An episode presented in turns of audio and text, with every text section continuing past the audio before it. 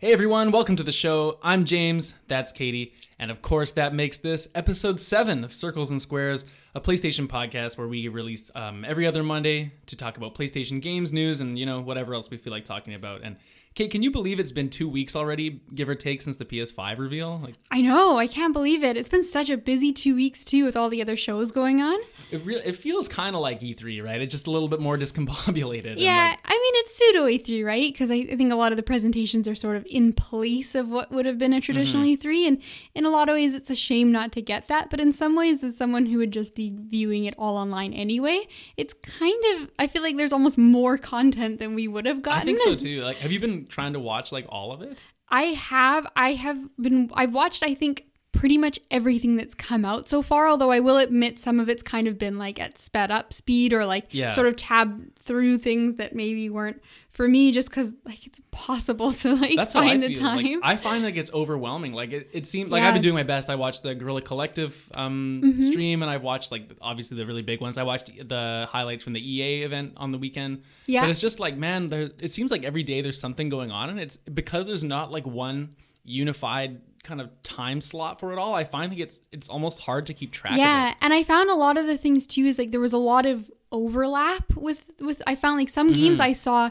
in three different conferences. Mm-hmm. Right. I which- mean that happens at E3 as well. Yeah, which was and it was nice because it was sort of maybe a different take, or one would be a trailer, and then the next conference would have it like an actual chat with a developer or something. So it was quite nice, but it it also contributes to like a very large amount of time to actually watch through everything. Totally right. That's why I think usually I often just get my highlights later, if you want to call them that, from like, you know, on Twitter, like, hey, these are the best announcements from this, or like, you know, read a recap or something. But I don't know. It's nice. I miss like the big, you know, day long presentation things. Like, Yeah. this is the, you know, we got Sony this day, Microsoft this day, EA going, like Ubisoft, like all that stuff. I just missed like the unified nature of what it yeah, was before. you're right. And I and while I did watch a few things live, like obviously the PlayStation event Mm-hmm. I watched live, and I watched the Guerrilla Collective live as well because there was a few things uh, on there I knew I was anticipating, um, which we might get to later.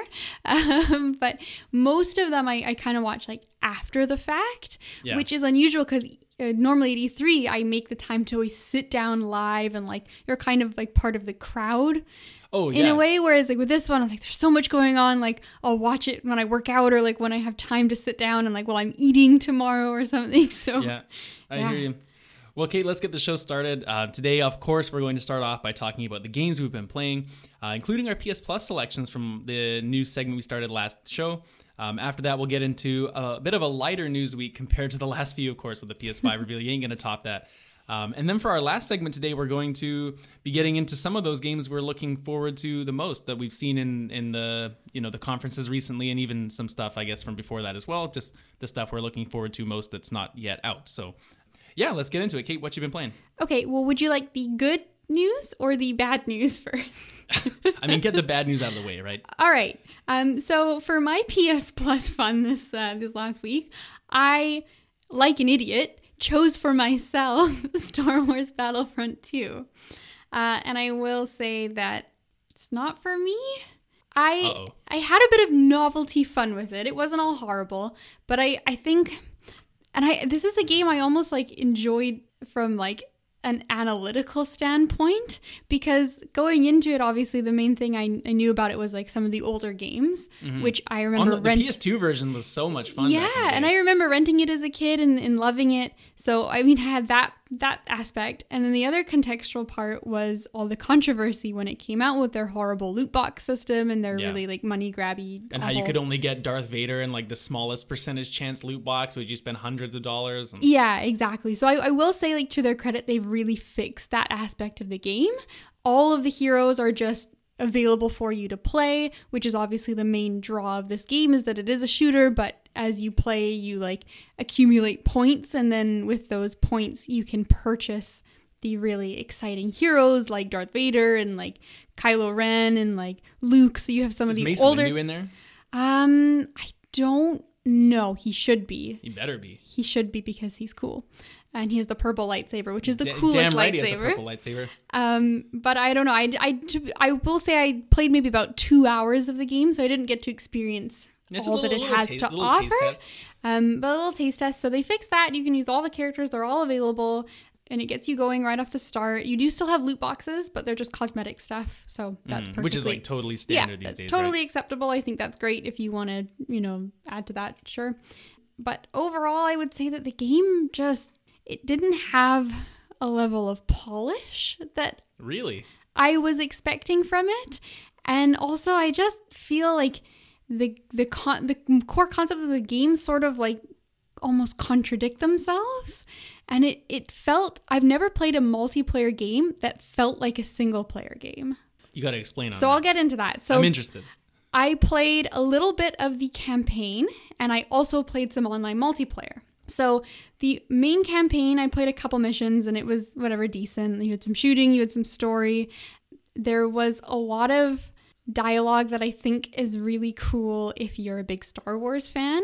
Mm-hmm. There was tons of name drops and tons of like referencing of planets and characters and things that I'm sure a big Star Wars Right, fan which would would have meant like Yeah. very little to someone who's not as into I'm sure is very exciting, but I'm a very surface level Star Wars fan. I've seen all the movies, but I don't really dive into it any further than that. So for me, it almost became a negative thing because it just felt like I was being bombarded with like a story that meant nothing to me. right. me. It's like you're finding these Easter eggs, but you don't understand like what they yeah, and- exactly. Like I would have rather had like a story that maybe a little more generic, but like meant something mm. versus like here are these six planets that what we're gonna do next eh, have Yeah, some sort yeah. of like interaction with. But it's like, well, we're not on those planets. What is that planet? I don't know where I am. I don't know where I am. help. And then there was, and I think I will preface this by saying I've been playing some very, very good games lately. Like I beat Persona 5. I'm currently playing God of War. Maybe my standards a little bit Yeah, high right be now. something to do with it. Yeah, But like the game was kind of buggy in a weird way. Like some of the enemies like got stuck on their cover and like like flew on top of it and then back under Really? and Oh, like flipped around funny and then the enemy AI is really funny in their detection so there's like a little bit of stealth in the main story and they're just absolutely useless like there's a section on the second level where you walk up to like this crate and those are the mechanic that let you like change your loadout so I walked over to this crate, and you have a couple allies with you on the mission, and there was a guy standing beside the crate. So I assumed he was my ally. and it turns out he wasn't. But I like dicked around at the crate, like swapped out for a sniper, and like, you know, was like testing out the scope and doing all these things, and like basically just kind of wandering around in front of him. And then, okay, I'm ready. So I go to snipe an enemy like quite far away. And the second I hit that, the guy who's been standing beside me this whole time aggroes and starts shooting me. And I realized he was not my friend. but I, this, but then afterwards, and it was kind of a funny, memorable moment. But then afterwards, I thought to myself, like, what the hell was he doing this whole time? Like, that wouldn't show up in a lot of other games. So yeah. whatever. That was the main story, and I'm I'm sure you know there's a lot to, more to it. I think you get into sections where you like fly some of the the spaceships and stuff, which That's- seems cool. That's always the aspect of the, Um, the older games that I like the most, and I'm actually like. Not to get you too off track, but I'm looking forward to that new Star Wars Rogue Squadron game that was Yeah. announced. Like that looks like way more my that game like looks this. really really interesting. So I, I think maybe hold out. I would hold out for that one over this. But um, getting to the multiplayer section, which I think is probably the the meat and potatoes of a game like this.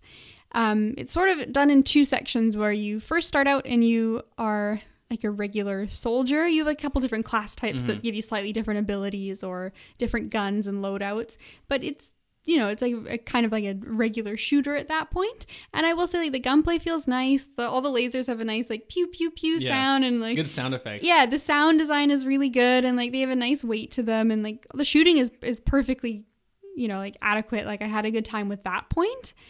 But then you get to the heroes, which is sort of what you work towards the whole time and the main draw of this game.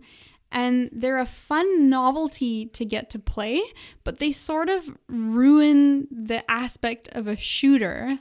And it's so bizarre because they're so grossly overpowered compared to your regular characters that like you just sort of break the game and it feels like you're playing against an NPC when you're playing even as one of real them. people. because yeah you're playing against real people. I think it was the mode i played was 40 versus 40 but like all of the people I played against, all of the enemies when I was one of these heroes felt like an NPC because you just one shot them with everything you do, right? Like I mm-hmm. played as Kylo Ren a little bit and you just, your lightsaber kills them in one hit, or you force choke them from like two states away. And like, Yeah, yeah. like So there's nothing they can do. You're just some it's big like you're given behemoth. this, this like temporary power fantasy where you can just Yeah. like, destroy guys and exactly. I felt like I was playing a Dynasty Warriors game all of a sudden, what and happens I was just if you encounter another person using well a hero? that's the thing i think that would be the really cool part of the game but the problem is is you only have four heroes that you can be for each team and only one person can have it at a time. So you can have no more than four heroes on either side and there's 40 people in these levels which are all really big and, and quite beautiful i will add.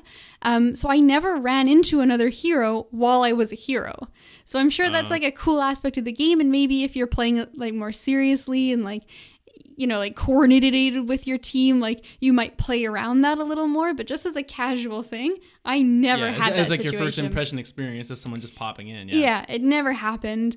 Um, the only time I ever ran into heroes was when I was a regular soldier, and I would shoot them for like, you know, however Yeah, long until until they they, saw you. noticed me, turned around and killed me. So the only time, so like it feels again like there's not really a lot of like interaction between Mm. the two sides of the game, which is strange for a multiplayer game. Yeah. I guess I guess on the one hand they want to give you the the power fantasy of being those Yeah. characters, right? But it seems like from what you say, which I I mean I take your word for it, it seems like they could have balanced it a little differently. Yeah, and I, I think it's intentional, right? Like like you said, it is a power fantasy thing, and it's exciting when you're like, I have enough points I've unlocked, like Han Solo or whoever you're gonna be. Mm-hmm. Like, Especially that- if you're a big Star Wars fan and you love yeah, these characters. exactly. Like that is cool, but it just seemed to me like like maybe that would have been better in a in a, like a single player like story campaign. I don't know. Like I think it's very much one of those games where like it's just supposed to be action, go go go all the time. Like there's very little downtime between when you die and when you respawn, and even when you do respawn, you can respawn like on top of one of your teammates so it just puts you right back in the action instead of like spawn Yeah, point walk- and you run all the way back. back, yeah. So I think I think I can understand maybe it appealing to someone who just wants to like you know like get in there and oh it's crazy and I did all this cool like Mm-hmm, Jedi stuff and like that's totally fine. But I think I went into it with the expectation of like oh it's a multiplayer shooter and like that was not really what I was getting into.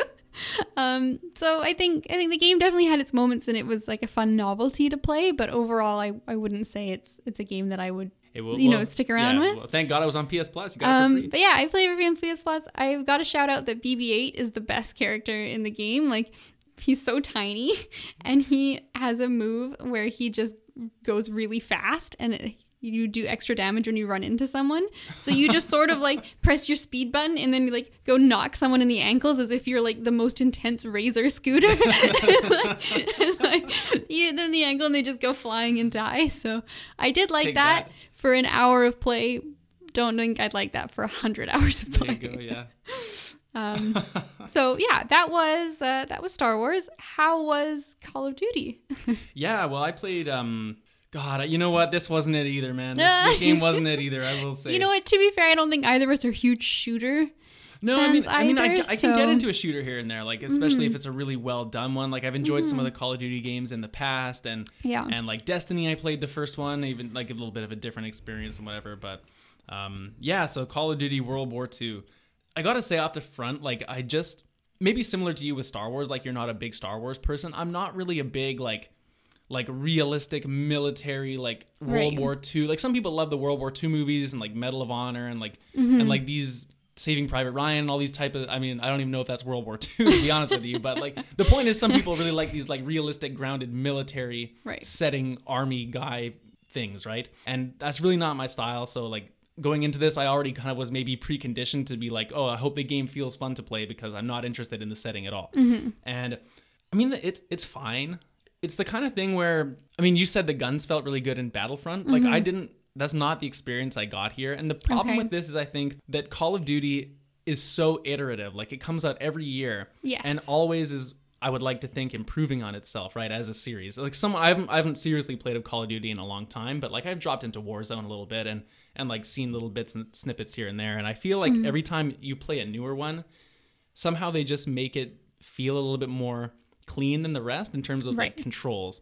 And so jumping back into this one, this is from 2017, and that three year gap, I found like it just felt really dated. Like to me, it felt close to like a PS3 kind of control feeling than it does wow. like a modern one. I, I don't know if that's like harsh or something, but but like that's the feeling I got, and I just I don't know. I, I wasn't drawn in by that or the campaign. Like the campaign starts off and you're storming um, Normandy Beach, like just that's like an iconic World War II thing, right? And to, like that was actually really intense. Like you're on this boat. There's some like flashback type of cutscenes about your guy going through like military training, and then you're on this boat, and it's actually like quite intimidating. It's it is scary though. Like there's planes going over top. Like you feel Right. like you're in a lot of danger, and there's these guys you're huddled in with. Like it gives you a really good sense of like, well, not a good sense. Obviously, you no one's going to have a good sense of what World War II Yeah. felt like. But and like, you maybe almost don't want that in your no, Call of no, Duty of course. game in your like, living room. Of course, of course. But but I mean, in terms of like what a video game can Right. portray, I feel like they did Yeah, they took a good job of maybe seriously and- replicating the feeling of what they can do in this context, right? Mm-hmm. And so like that was kind of cool. Like storm the beach, I got blown up by a Gatling gun and like bombed a bunch of times, and I died, and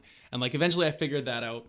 And then I just went, kind of went through the first um, the first level, and I and you're going through trenches, killing guys. You know, it's it's whatever you expect a World War II shooter to look like and like play like. That's what it was. The cool part I will point out that I actually quite liked the game for was they had this thing. I guess they're trying to build up like the the idea that while you're at war, you would make comrades like your your squad mates or your platoon mates would become like your brothers, right? Like brothers in- Right. during the war. And they they had these cool moments throughout some of the campaign levels where you there'll be a guy who's in trouble uh, in your platoon and if you if you happen to kill the guy who's like attacking him quick enough, then that guy will be like, "Oh, thank you so much." And they they actually they're called performing heroic actions. Okay. And if you perform that, uh, you can actually gather friends within your squad and then those guys start helping you out like they'll toss you a med kit here and there or they'll like hand you some ammo or something that's so- interesting. So it's sort of Yeah. like a like a reward, but at the same time, kind of giving it an extra bit of like personality to these characters. Yeah, right. And, and I mean, if you miss it, the guy just dies like anyone else, like in one of the hundreds of NPCs on your on your side. But if the if you survive, if they survive and you end up saving them, then they they give you these little bonuses. I thought that's pretty cool. Like it gives them they're like a named character also as well. So so like you just a little bit more personality, right? But yeah, kind that's of gives you an cool. emotional investment to the game a yeah, little bit yeah, more. totally. So I mean, that was pretty cool. Didn't go too much further in the campaign other than like the very like little first little bit, but I think I saw what the game was about. To be honest, like the, the guns were just super generic. It didn't give me a reason to go back into it because I'm not interested in that storyline. Right. So, I, I guess like some people would like would maybe be excited about Oh, the yeah. guns because they're excited about like that era and seeing like some of those th- you know those things Yeah. like recreated. But then I guess if you're not really that doesn't really appeal much to you, then they're sort of just generic guns because like they can't do anything interesting with them because they have to be time. That's right, Like, and that's why I think some of the newer shooters, like like a Destiny is an example, like that. That's probably the last shooter that I played a lot of, and I Mm-hmm. really liked that game because the weapons were like cool and and like modern. They had these cool features. But going back to World War II, unless you're like either really big into Call of Duty, or you're really big into World War II and like the retro guns and retro stuff, like it just it's just so normal. We've seen these guns a hundred times in a hundred different shooters by this Yeah. time, you know. And so, yeah, kind of left me that impression. There, the other mode in this game, which I did play as well, was um, there's a Nazi zombies mode where you get attacked by Oh, okay, Nazi yeah. zombies. That's a, a classic Um, feature It's classic, going. yeah. So I played that mode. I had a lot more fun in that mode. Um, I played it by myself, unfortunately, Mm. because I just didn't feel like squatting up online with some random people who probably are level 200 at this point if they're still playing a game from 2017. And I'm like just starting. So I was like, you know what? Screw it. I'll just play by myself, see how it goes. Cool mode. Like you're in this little like I, I think it was an English village. My, I don't exactly know where it was, but like there's brick houses and everything, and you're you're kind of defending this little spot, and you're killing guys. And as you as you kill them, the waves go just as you'd expect, and you gain money, so you can unlock new weapons or expand the little area you're fighting and stuff like that.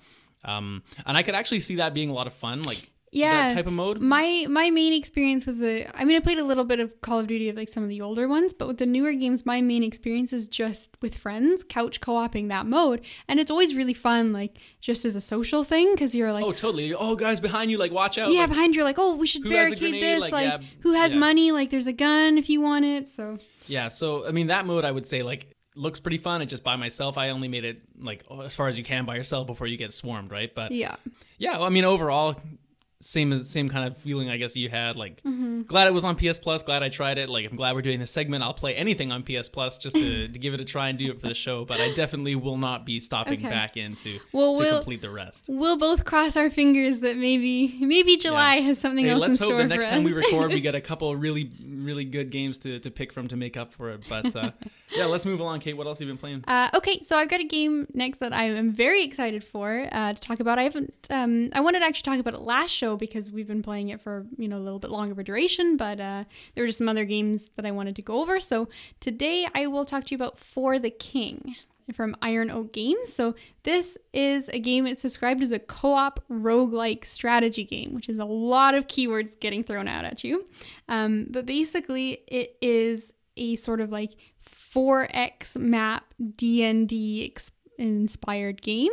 Um, so you get a team of three characters, um, which is a really nice, convenient number because not a lot of games have three as Is the it three players as well? Yeah, it's three players, so you can play it by yourself and control all three, or you can have. Can you can you think of another game that has three players specifically? Because I can only think of one, which is Trine. Yes, Trine is the other one. But that's I even made a note here. I'm like, it's so convenient that it's three because like it just doesn't show up very often as that being like the optimal Mm-hmm. number.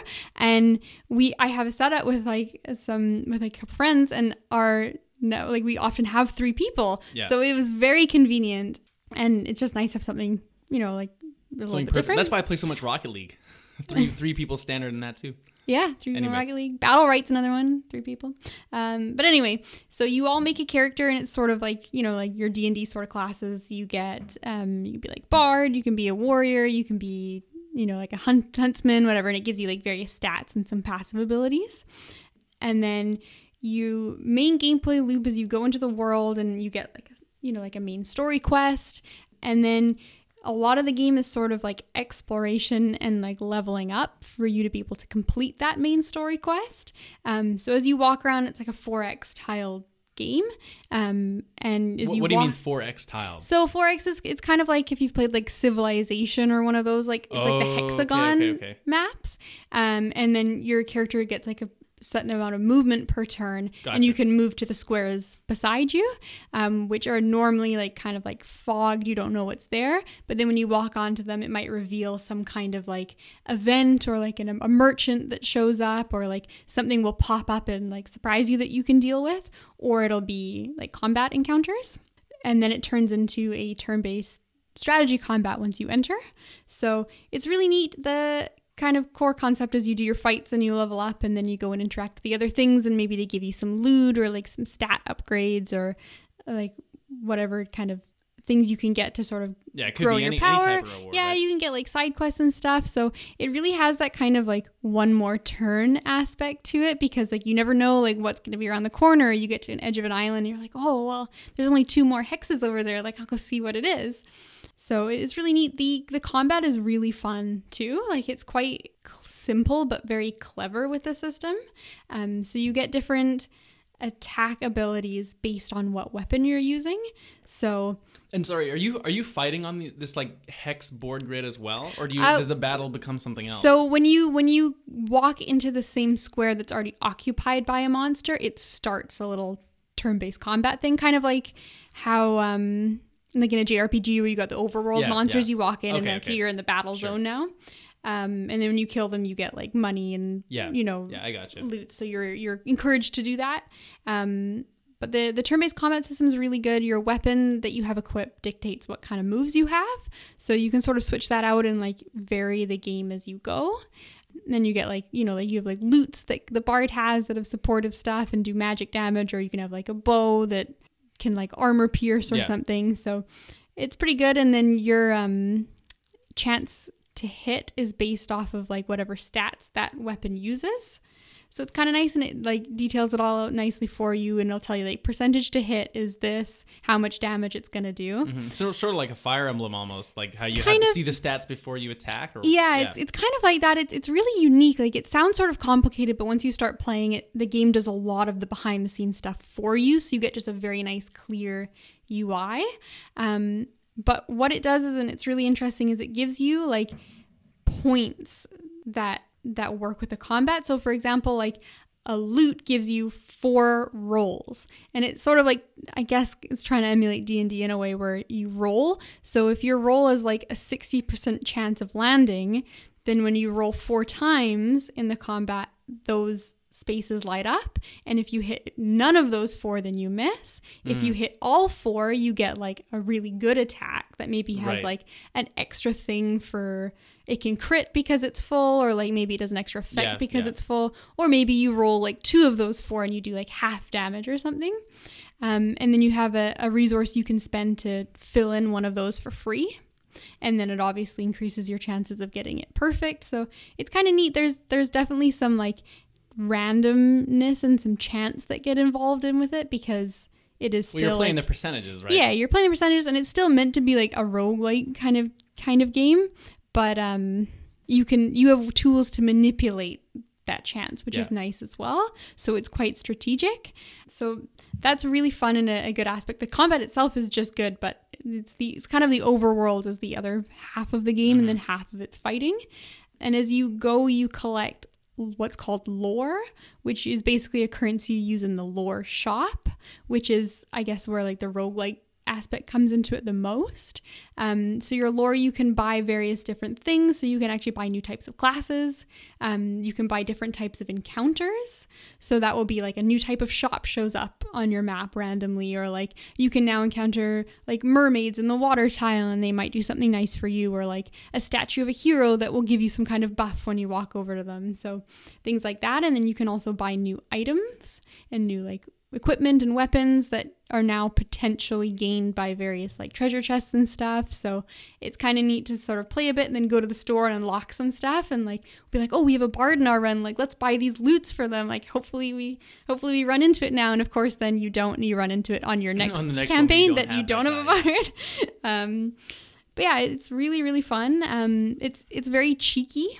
It's got some really good enemy designs. I have to shout out my favorite character in the game is um these enemies and they're like they're called bone bards and they're like skeletons but they're a bard as well but their bar- their like lute is also made of bones and when they Oh damn. and then when they play it instead of being like the regular nice like jaunty little tune it's actually like a heavy metal tune That's awesome.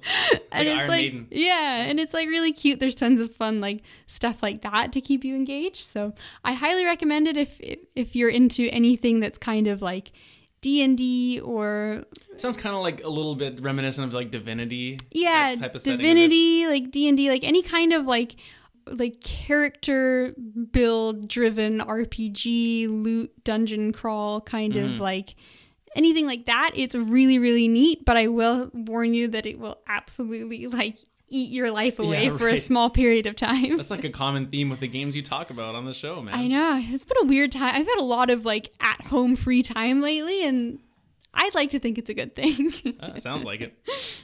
Um, yeah, well, I've been playing um, The Last of Us 2, which I will talk about in just a second. But I, I do just want to give my little final thoughts on Bug Fables from last week because I did beat it. right because you beat it Uh, No fin- I don't know if spoilers. you- I'm not I won't quite give any yet. spoilers. yeah, I won't give any spoilers. But um, yeah, I finished the game. I think, to be honest, like everything we said last show is still exactly how I feel about it. Like, it's a great Paper Mario um, spiritual successor, you know, by Mm-hmm. by a different company. Like, it still has the same flaws, I think, especially towards towards the end where you have to do a lot more like overworld puzzles. Um, as far as like pushing boxes and jumping on things, like the more I got towards the end of the game, I began to dislike that part of it a little bit more, just because it gets quite heavy into that stuff at a certain point before you get to the end. And I was just kind of like, oh god, this you know this takes so long. Like pushing this exactly where I want it to go is tough. The jumping is a little little off, but I mean not enough to put me off. Like it's just a very minor complaint. And actually on our um, last um, la- for our last show, the YouTube video, someone commented saying that um, they were actually working on patching that right now for the PC version, so co- consoles will apparently get that fixed later. I, I didn't look and confirm if they'd said anything about that, but I mean that's great news to hear if they're actually fixing that because I think it's like the only major downfall the game downfall the game has. Okay. is that and that, that's awesome to hear. Like that's a sign of a really good developer too to sort of keep updated Oh, on yeah. what the community thinks and like you know improve Totally, the game as it goes. So that that's awesome. Yeah, so I, I was glad to hear that. And then the final boss, like man, that final boss is a bitch. Like that guy has he has so much health. Like it's just like it, it was a good fight. Like I didn't find the game overall that challenging. I know you were playing on the hard mode, which made it a little different. Right. Um, for me, Yeah. I, I found like I mean I only died once or twice throughout the game, but the, I died on the final boss just not because he was too tough, but because it becomes like a bit of an endurance fight. Like I found like I, I was just too liberal in my usage of my items and my my resources for the first time, and then I didn't realize I'd be fighting him for as long as I was. Right. So you were kind of used to, based on the rest of the game, like kind of like Well, I- expending all your stuff and Yeah, like totally. that was the fight Like, I, versus I played it very much like very aggressive all the time, and like just I would just pay the money to heal because I found I had so much money. But by the Mm-hmm. end, like I had to pace it, and then once I went back and did it the second time, I, I beat him, finished the game, all that. Like there's a lot of post game content that that shows up, like side quests and stuff. Um, might pop back in and do a few, but overall, like great game. Like the ending, it was good. But yeah, The Last of Us Part Two. Mm-hmm. Ooh, has I been- am excited. been, um, you know what? I purposely haven't asked you very much about it because I'm excited to hear what you think about this game. Yeah, so I mean, this game, when where do you start with it, right? First of all, I'm not going to say anything about the story because this game is like, if not 50%, it's more than 50% story driven. Like, it's the story is what it is. The story is great. I really like it. Um, I know people online have been review bombing this game a little Yeah, bit it's on been a little controversial. um, due to a number of reasons. Maybe because you know Ellie's into girls, or maybe because the violence, or they don't like where the story's going, stuff like that. But I mean, to all those people that are upset about the story, like this is the story they want to tell. You know, like if you don't like it, then then like don't play the game. So getting past that stuff though, like wow, what I don't even know where to start. this game, it's it's so fun. Like as good as people remember The Last of Us, the original being, mm-hmm. going back and playing it now, you can kind of see like, wow, this is still great. It's still like wonderfully built, but it's been iterated on a bit since then. I think because it's from 2013. So right, so like which playing- is yeah seven years ago now. Holy shit. exactly and how crazy right so but playing this game now it feels like how you remember the original one playing at that time like it's Right. it's it's that clean like the mechanics are perfect you you think you can vault over a wall like you'll do it no problem Mm-hmm. you you want to begin crawling like you do it no problem you'll reload your guns like nothing Right, like nothing it- feels like it has a glitch or like anything like right, that it's very organic. it's it's great, yeah. And the the big change from this one in terms of like what I'll talk about mostly here is the combat, and because that's you know spoiler free, Mm-hmm. Right. and Safe. and this yeah it's safe. Um, I'd love to talk about this game in a spoilery setting another time. Yeah, well, once we've both played uh, it, yeah. we will do so. Yeah. So the the main thing I've noticed from the change from the previous game to this one is they've really opened up the combat encounter areas. I remember when we watched the state of play, you were worried like, oh, is this getting a bit too open world or, or like mm-hmm. what's going on? It's definitely not open world. Right. But in the in the previous game, like the first one, there was you would encounter groups of enemies in different areas, and they they'd be like varying sizes. In this game so far, a lot of the encounters take place in like much bigger areas, which allows you a lot more freedom in how you want to tackle it. Um, and that's in terms of like the width of it, but also like the verticality is a lot more. Like I find that there's a lot more. Oh, I can climb on top of that roof. Like maybe I could climb on top of the roof and lay down and shoot the guys from above, or or Right. you know you can also crawl in this one now and go prone so like oh i'm gonna crawl under this truck and like wait for them to walk past and with those two changes alone there's a lot more like personality in how you want to fight them. Because of course you could always if you have enough bullets and weapons on you and you think you're hot shit you can you can still take them on and like and like just start shooting at the guys. But like that doesn't usually work out. So so it's very much about like Right. do do you think you can get to that roof without them seeing you? Or or like are you gonna hide in this building clear this one building out stealthily and then take shots from the windows like that that sounds really cool. Like Mm-hmm. it sounds like it encourages you a lot to be very creative with how you're approaching these situations, which is awesome. it totally does and the thing too is like you you're so your strategy you cannot keep the same strategy every time like my ultimate strategy was would be that i'd, I'd build a bunch of you get you can build like these um like they were called nail bombs in the first game i don't they're basically like you know landmines Like you can put down. shrapnel kind like of shrapnel thing, yeah. mines or whatever. You can put them down. My strategy if i had my choice every time would be i'm going to barricade one house put one of those at every door and then snipe guys with my rifle right? Like that's what i would do. But Yep, but this game like you can't do that because it doesn't give you enough resources to rely on on the same strategy every time. Like Mm-hmm. like you're you're gonna run out of bullets. You're not gonna have enough to craft exactly what you want. Like i can't make this nail bomb this time but oh look i can craft a molotov. So now i have to find a way to use this effectively because i don't have any other resources you know? Right. and and i think that's so cool because it keeps you on your toes. And it makes you also like look around these environments because they are so big. So you're not just staying in one spot. You're encouraged to like, oh, I wonder if I can just make it to that next house.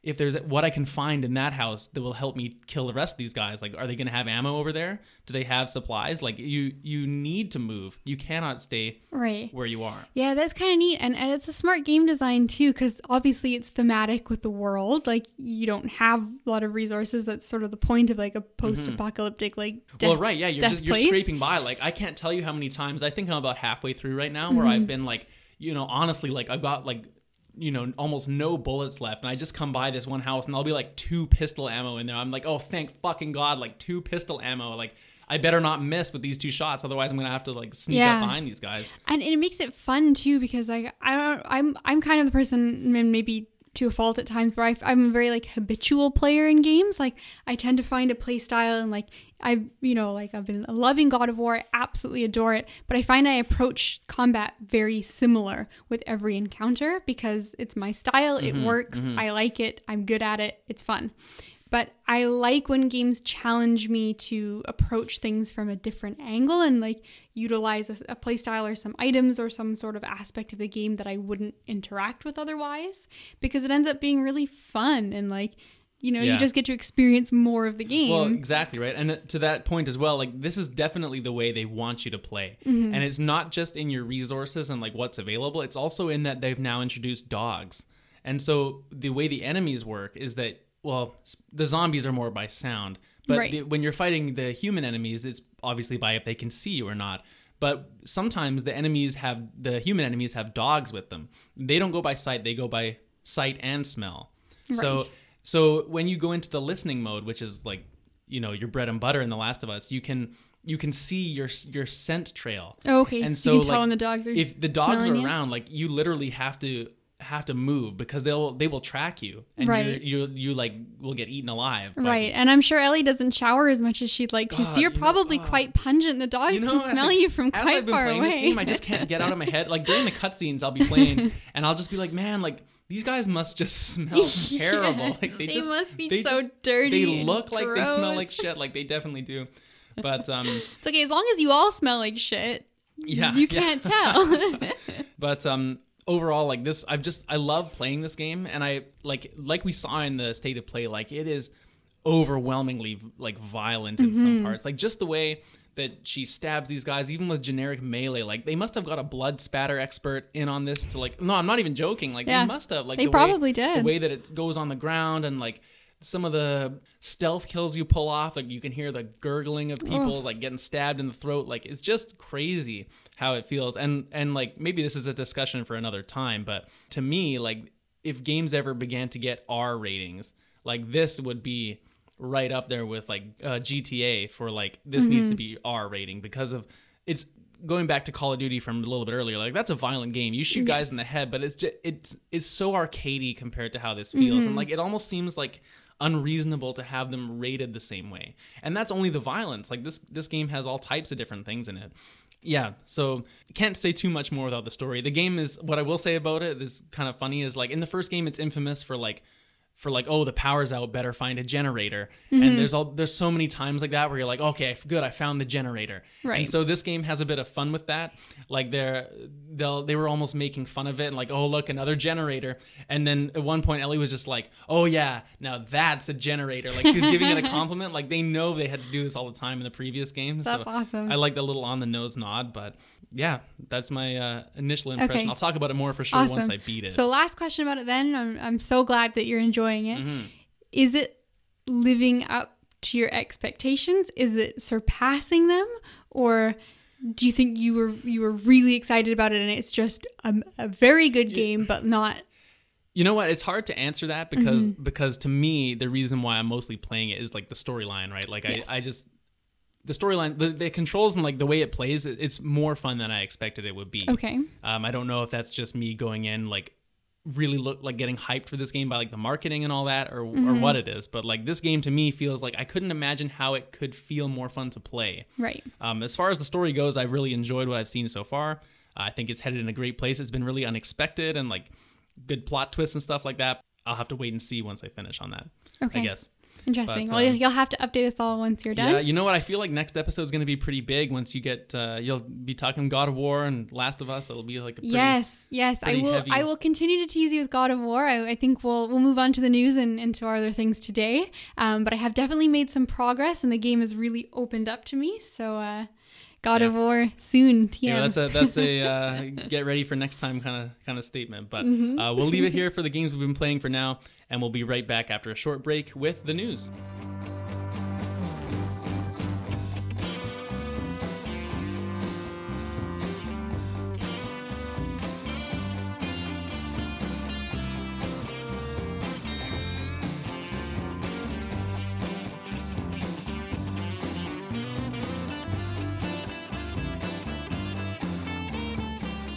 All right, everybody, welcome back to the second part of the show where we will talk about the news. And we have um, two stories today, of course, slightly smaller than the PlayStation 5 reveal last week. But Right. uh, let's get into it. Kate, you got the first story over there. Okay, yeah. So this is kind of a small one, but a neat one. I mean, like, we can't Dragon Ball Z forever and you know our power level up to destroying planets with the news every day. So uh, this one comes to us from PlayStation Blog. Jeff Norton wrote it, um, the senior director of software engineering, and uh, basically it's announcing the PlayStation Bug Bounty Program. So what that means is that anyone at their home in their home can be the next Arthur Morgan and uh, and like collect these bounties. Um, basically, it's kind of cool. Um, it's in collaboration with HackerOne, and basically what they're doing is they're inviting people to intentionally go find bugs and um, network issue like security issues Yeah. for the PlayStation 4 and, and PlayStation 4 network. And And presumably the PlayStation 5, Yeah. PlayStation 5 network, too. yeah, exactly. Like this one, it doesn't specify anything about the PlayStation 5 in this article, but I'm assuming like that the timing is not coincidental and they want everything to be very secure leading up to Yeah. Uh, and including the launch for PS5.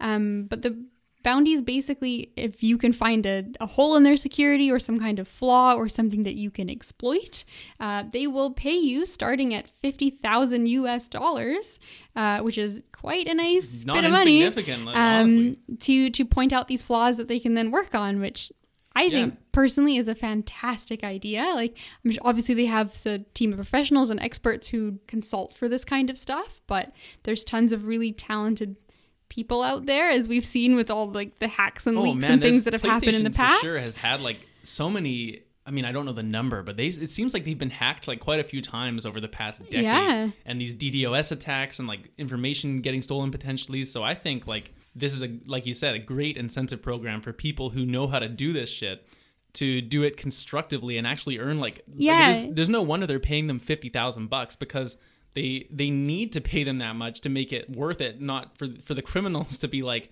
hey this is worth making my money instead of just like bank exactly. It's you know? su- it's such a good win-win. Like if you have these kind of skills, which I'm sure you developed um, for very uh, positive reasons. well, a lot of them probably did a lot of them probably did, right? So that's fine. Um, but instead of maybe going down a, a dark, nefarious path with them, take them and and contribute positively and get yourself fifty thousand dollars or or potentially more. I mean, I hope that I stumble across a bug and get paid fifty thousand. right? Like, yeah, I have no idea what the hell to start looking for, but like, ooh, maybe I'll spend a little Yeah. time in the eShop and see what kind of horrible secrets pop up. No, I, I mean, yeah.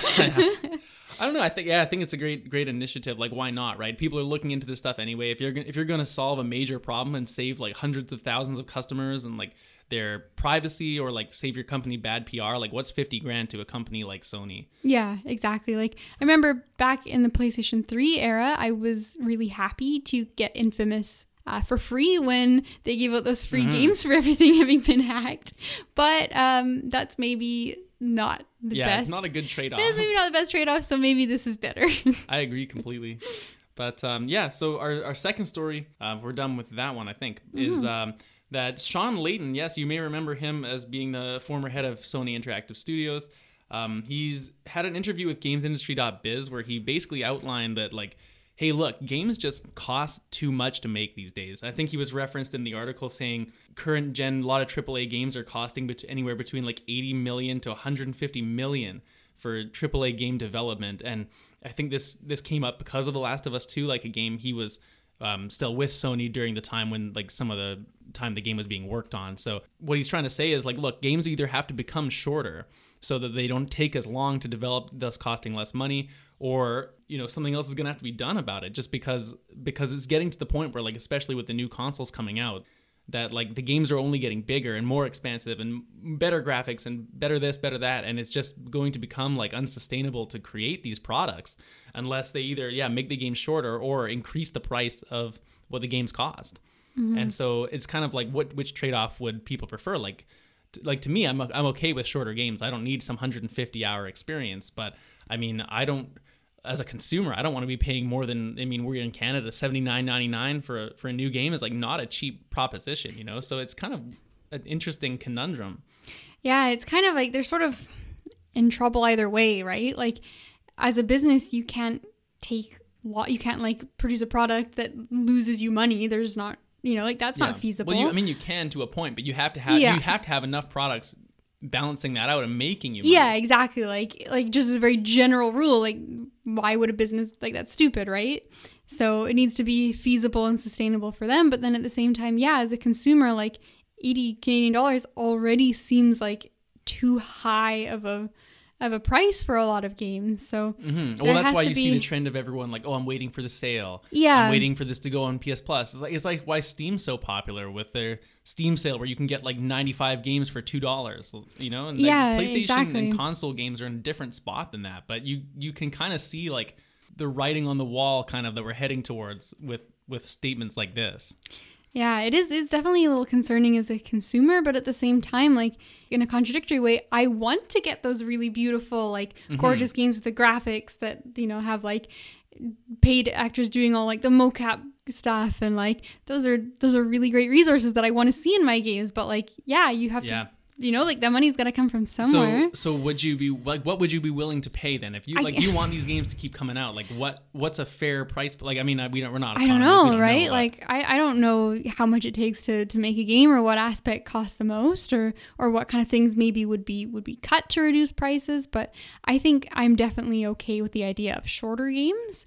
Sometimes the like a long game I find intimidating by the length anyway mm-hmm. and like it would be nice to have some AAA games especially that like have these big big budget like beautiful like best resources but you don't have to commit the next like 100 hours of yeah, your life right. to like it, it's, right. it'd almost be would be nice to know that like okay I can pick up that game it's 30 hours and it's really high quality but at the same time it's really game dependent right like some games based on their design require a really long length and there's definitely people who who see that as a draw to mm-hmm. the game. Like oh i, I can get immersed a that's a lot of people. Like a lot of games are sold based on like over 80 hours of immersive gameplay. Yeah like, exactly that's, that's like, like, on the box. some people want to just dive into the game and, and like live and breathe that game for for a few hours and they they don't want to run out of content. And at the same the same time like i think one of the reasons that is being promoted so much as as being like oh, at least 80 hours worth of content. And, and maybe sometimes that's not for the right reasons.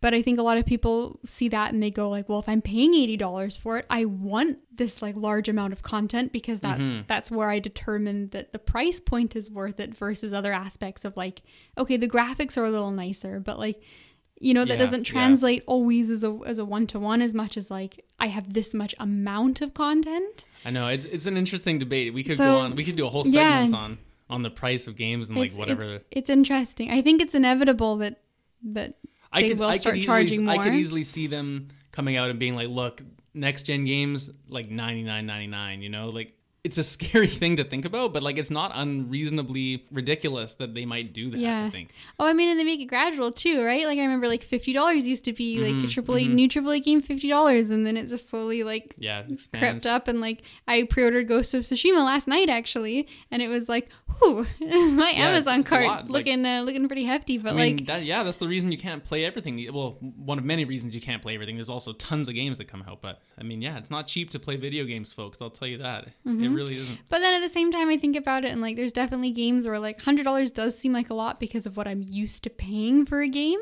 But there's definitely games I've played where like, you know what, I did get 100 hours of enjoyment out of that. Like it was worth that price well, point totally. to me. So I think maybe something that consumers will have to do if the prices increase is to be really like conscious of what they're buying and like maybe that'll have good ramifications for the industry. It'll push developers to make you know like really Mm-hmm. Yeah, high quality just, you know, products or like really totally. unique things and maybe it'll be less of the same like the same game reiterated every year because people will be less likely yeah. to buy it at that higher price Yeah, point exactly. so well, especially games that, that come out like so often. Like, are you Mm-hmm. really going to spend a hundred bucks every year on a new Assassin's Creed or like a new sport, one of the sports franchises, like a racing game? Like, is it really worth upgrading it every time? Or, Mm-hmm. yes and mean- some people definitely will but i think there will be a section of people too that kind of Yeah. fall off of, of That's that right. train as well so I don't know, man. it'll be Tough to definitely interesting to see how that progresses Well, uh, yeah, we will we'll follow along, but uh, that's going to do us for the news segment. Uh, so catch us again uh, in just a few seconds. We'll talk about the games we are most looking forward to that probably and hopefully won't cost $100. we'll be right back.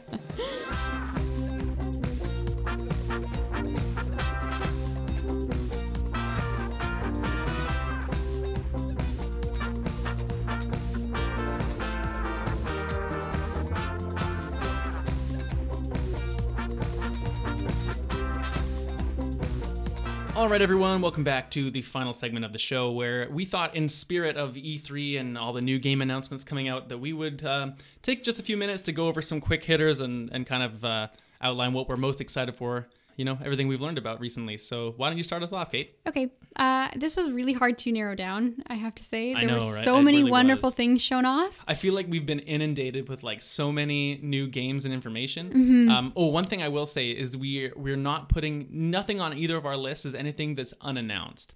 So like for example, inevitably there's gonna be Uncharted Five one day. Like there's gotta be, Mm-hmm. but we're not putting that down because it's not actually something we hard know about. Yes, basically. that's true. And I also, I don't know if you impose this rule on yourself, but I impose the rule that like if it's currently out, I took it off. I had a couple things Oh, yeah, yeah. on there, like um, really excited for like Disco Elysium and another game called Oh man, One, me too. and One Step from Eden. But they both were like, and we're out now. Like have fun. Yeah, yeah. It's So gotta be something that out. we know is coming, but is but it's not out yet. And I, I also put something that um, I saw in one of these presentations and not like like Silksong, for example, the Hollow Knight sequel. Mm-hmm. I know it's coming out. I'm so excited. I've seen some gameplay. They didn't say anything about it at E3 um, or any Yeah. of these like pseudo E3 conferences. So cut. Okay, well I got a couple that aren't from that, but but uh, Okay, we'll well. Anyway, yeah, Let's we didn't talk about this. Um, okay, perfect. We'll start off, uh, and I've got uh, two games I've packaged together here because they kind of fall under the, the sort of similar sort of umbrella. It is my From Software games that I have to talk about. Um, we didn't get to see any Elden Ring stuff, um, so we'll have a Yeah, hopefully you know that's coming soon, we all eh? we all cried about that at home. We're kind of trying to get over it, but we did see Demon's Souls remake, Yeah, that looked um, great. which is amazing. Well, the, you mean yeah, wow. It looks absolutely wonderful. Um, the remaster is done by Bluepoint, who did the um, Shadow of the Colossus remaster recently. Um, they're supposed to be like a really top tier studio for, for doing this kind of stuff and reimagining these older games. Um, so I'm incredibly excited to dive into the game, um, the FromSoft game that I missed, and now in a very convenient way. Um, so that's on there, and I've coupled that with another game called Mortal Shell, uh, which I saw in the IGN and the Guerrilla showcases. Uh, it's by a company called Cold Symmetry. This is their first game that I've seen. Um, it's very, very Dark Souls inspired. Like you look at this game for 30 seconds and you know it. They wear it on their sleeve. Um, but it looks like they've added some like unique gameplay twists to it. Um, the main thing is you kind of get like there's a few different patrons in the game that you you can find, discover, and worship, and then they give you different abilities that seem like they really play into the into the core gameplay of it. So it's kind of got that flexibility and like something that sort of makes it stand out a little yeah, bit like they're, more. They're, they're definitely Dark Souls heavily inspired, but they're changing it up just with their own little flair. Maybe. Yeah, exactly. And like it looks like it's got a really cool atmosphere. The combat looks like it's nice and tight. So I'm I'm excited to see how that game progresses. That's cool. Um, well, I'll start off then. I, I have two that go together as well. Not because they're anything like each other, but just because they're my two games on this list that actually aren't coming to PlayStation. Oh, okay. So. I do have a couple of those. Um, they're both going to be Nintendo. It's Metroid Prime 4 and the new Pokemon Snap, man. Oh. Like, these games. I mean, Pokemon Snap is just like a childhood Yeah, what has um, it been? icon, right? What has it been? Twenty one years? Yeah, something like that. Like whether or not it's a good game, I mean, that's up for debate. I think it's a fun game. I think that the new one looks to be pretty fun, so I'll, I'll definitely be, you know, checking that out. Probably when it goes on sale at some point. I, I don't think I'll pay full price for something like that. But um, Metro Prime Four is really like the one I'm really into. Like, it's uh, I really love the first Metroid Prime. Um, didn't play the third one actually. I've only played bits and pieces of the second, but I think that it's been so long since that series came out. Like seeing what Nintendo could do with like, you know, quote unquote a mature first person like experience, especially on like the Switch, it could be pretty cool. Hopefully it comes out sometime soon because as far as I know, they like restarted development on there. Yeah, it's been it was delayed Um, quite a bit. so yeah, like who knows when we'll ever see that, but like I got to put that on the list of most anticipated um, until it comes. So that's my Mm-hmm. Sure, my yeah. Nintendo It's a- uh, duet. It's a game of legends. Um, okay, well, my number two is a shooter, surprisingly, um, but it's got a unique twist. It is Metal Hellsinger. I'm sure Hmm. you've seen this game. It was all over presentations, but it is a rhythm shooter. So at first glance, it kind of looks like a like a first person Doom esque kind yeah, of it looked a lot like Doom. yeah, at first glance, like, oh, this is Doom, but it's not. It's a rhythm shooter, um, which really struck me as a creative idea. But then when I thought about it, I was surprised that this game doesn't exist already, um, or at least to my knowledge, there's nothing like it.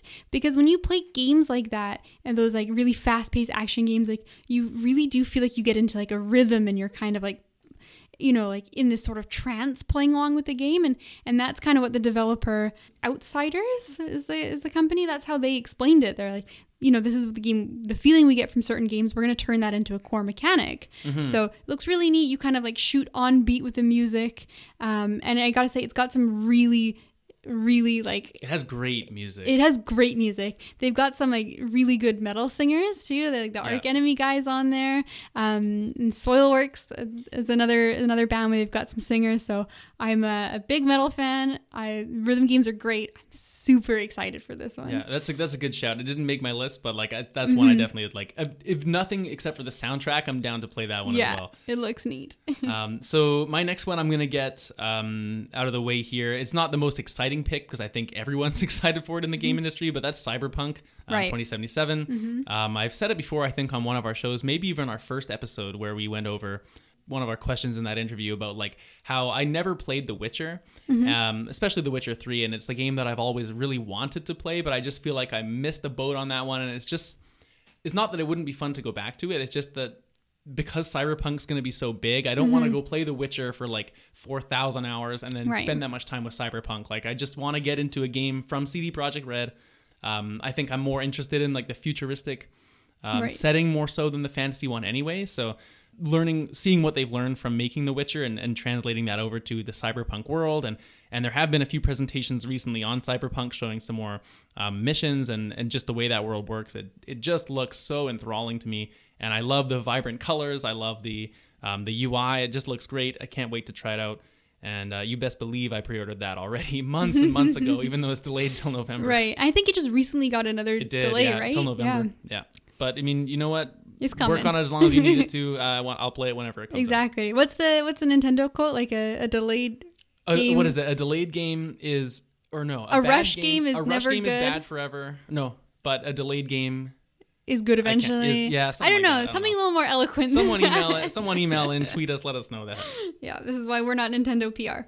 Um, okay, number three on mine is the Iron Oath by Curious Panda. So this one's really cool. It's an indie strategy RPG. It's got the you know the classic retro style for that, and you know the million games like this come out. Um, but this one sort of has some unique things that that caught my eye. So the premise is you run a mercenary guild and you hire on different units, which are going to be like your different class types. Um, and then the game sort of like progresses and with a time in-based time system. So like your characters get old and retire, or like they actually take on injuries from from some of like the turn-based fights you go into. And then um, there's you know like you run into NPCs and you have to make like choices and dialogue options. It's got all that kind of like sim aspect going, which is always fun, or at least I am in, obsessed with it after playing Persona. Um, but the combat stood out to me too. It looks really neat. It's it's like a, a you know you're on like a grid that you can fight and move around in, but they have a emphasis on positioning and movement, which I don't think you see very often. And they pointed out, and I was trying to think, I've never seen this in a video game before, but they have op attacks which they the developer said they pulled from D&D. So if you're not familiar with that, it's when I am not. Perfect. then I will I will tell you. So if you're not familiar with an op attack, uh, it stands for like opportunity attack, but it's when you're beside an enemy and they move away from you, you get to attack them. Oh, okay. So it's to emulate It's like kind of taking advantage of like a upper hand you would have. yeah, exactly. It's kind of like to emulate in a fight. Like you wouldn't just let someone walk away from you, right? Like you're gonna hit them or like do something Mm-hmm. to stop them. Like you wouldn't just be in the middle of a fight and they're like, okay, bye. like it's kind of silly. Um, but I've never seen that implemented into a video game. Yeah. It's kind of neat. So there's that emphasis, and then they showed in the in their gameplay demo there was a lot of like putting traps down, and then with one character, and then using another character to push them into that trap, which then presumably like they could also get an op attack. So like it, it seems unique in the sense that the positioning of the fight is much more important than just like my guys all stand beside you and like beat you up. So Yeah. yeah, looks really Cool. neat. Cool. Um, my next one, I'm gonna knock off another big one here. If you haven't noticed, a lot of mine is from the Sony press conference because I, I just can't get over how excited I am for some of these. I couldn't not put them right. Got to shout out Miles Morales here, Spider-Man. Spider-Man 27, 2018 was. I mean, I'm doing my top favorite games of all time list right now. Like that game just got came out the other day. It's super high up. Like I just I loved the movement in that game more than Yeah. anything. Like just swinging around that city is just like a game in itself, Right. let alone the it rest really of it. Really makes you feel like you're Spider Man. it does man it does like it's it's a great great game. And and i just think that them learning from how they made that to refine like okay we don't really have to do a whole lot to build this city up. We don't have to Mm-hmm. to like we can refine the swinging mechanics instead of just instead of building them from the ground up you know? Like they've already learned a lot from making the 2018 spider-man. So i have high expectations for like this will feel even better than that and i mean i'm always down for a good marvel superhero story i'm a big Right. fan of like the marvel universe And it's cool to see Miles Morales It is, come out yeah, again just as something cool. because I think we're all very used to Spider Man now with all like the movies and the games, and it's like right, right, and it's a know- big change to have Miles instead of Peter. I'm sure Peter will still show up inevitably, even if it's just Mm-hmm. on like phone calls, like they're swinging around. Hey, Peter, like nothing's going on, no trouble here, and he's like fighting a guy. You know, you can just see it happening, right? Yeah. And, and uh, so whatever happens, I'm just interested to see that, and can't wait to go back to Spider-Man. Even uh, if it's not a full sequel, that's fine with me. Down for the shorter experience, like maybe less than uh, full price. Mm-hmm. yeah, too. maybe maybe it won't be a hundred dollars. Yeah, exactly. That's right. Uh, okay, this this next one I've got is sort of funny because when I first watched the trailer, I assumed it was going to be a certain type of game. Found out that it's a different type of game, and it's still on my list either way. um, so that says something. to elaborate on that, it's Solar Ash, um, which is also the PlayStation Right, yeah, event. yeah, that's the Hyperlight Drifter. Guys, Yes, right? it is made by Heart Machine, which were the their big last big game was Hyperlight Drifter.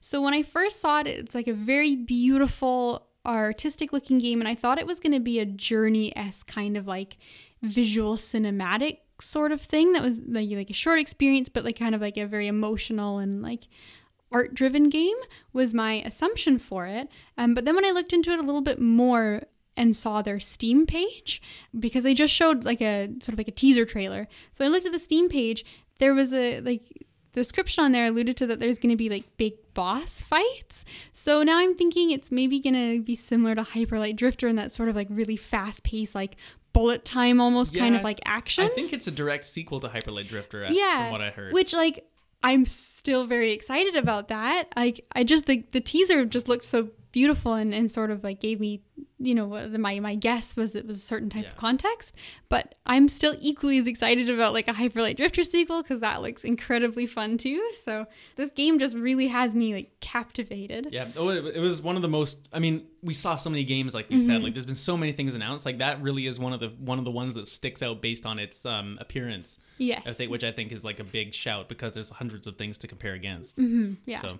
cool. Um, so my next one, I will go with. They're not in order here. I'm just kind of kind of throwing them yeah at the wall. mine are mine are silly Um, too I'm gonna go with the smaller one. This is the definitely the smallest game I have on my list. It's um, It Takes Two by Josef Fares. Um, Hazelight is a studio, I believe. Um, for those that, that aren't aware, I'm a huge fan of um, Brothers, Tale of Two Sons. Like I Yes, love that that game. was I think game. it is phenomenal. It is like one of my favorite games for sure. Like definitely as, as far as smaller experiences go, it's like right up the list for me. Um, I played um, A Way Out as well last year. Um, it's a really fun couch co-op. I didn't like it as much as Brothers. I think it had some flaws, but it was a it was still a great experience. Like really enjoyed that game as well. So I'm basically just in on whatever Josef Fares does. Um, I'm I'm checking it out for sure, just based on like his storytelling and whatnot. And so It Takes Two is is the story of like this girl whose parents are going through a divorce and she basically makes these dolls. Um, one's made of wood and one's made of clay, and they she's I don't know if she's playing with them or if something happens with these dolls where she's telling the story about like how her parents are interacting.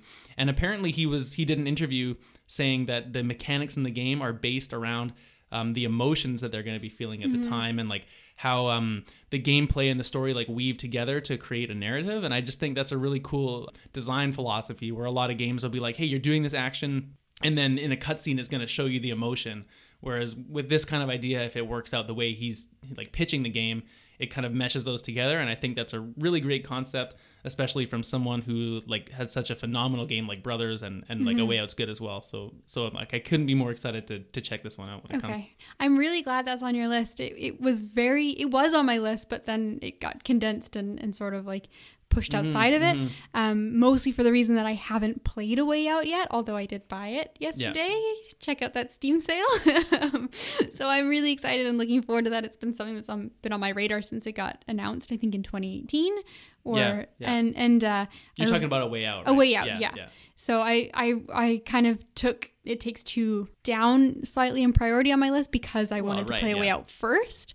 Um, but yeah it looks really neat. It looks very emotional. Duh, Well, I mean, that's the thing, right? so Well- I, I like that. I like i like very story driven games. It looks good um, my number five is is probably absolutely no surprise to anyone who's been listening. Uh, I've got Baldur's Gate 3 on here yeah. um, which is what I alluded to earlier when I said that uh, Guerrilla Gaming had some interesting stuff for me. Um, so They had a big section on that, didn't they? they did. Yeah. There's been some really good stuff for Baldur's Gate 3. It's basic it's made by Larian Studios who did Divinity and they also announced a cool Divinity DLC. So uh yeah, I saw that and I was like, Kate's gonna like that one. I know. I I actually just finished Divinity recently, like about a week ago. Maybe I'll talk about it Yeah, soon. do a whole section, separate Um, podcast about but. I, I'm I'm basically gonna go into a replay of the game to incorporate the DLC. So that's that's my level of excitement for this. Um, and Baldur's Gate 3 is basically Divinity, but also mixed with D and D. So it really can't get better.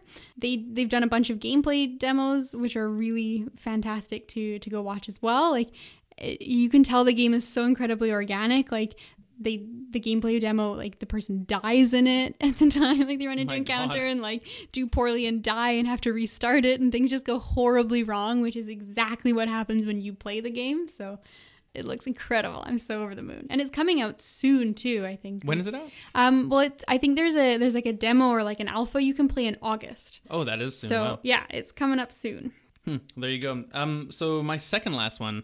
Um, let's get the the one more obvious one out of the way first. Um, it's Ratchet and Clank, uh, Hmm. the new Ratchet and Clank for PS5. I think Rift in Time, right, or Rift Apart, one of those two. Rift something. Mm-hmm. something But uh, man, like Ratchet and Clank, I think it's definitely one of my favorite PlayStation franchises. Like it definitely, it, it's got to be. I love those games, and I think the reason I I never jumped to it off the top of my head when someone asked me that, like, hey, what what are some of your favorite series? Is just because we haven't had one for so long, and it's just been since we saw that announcement, like ruminating in me, like.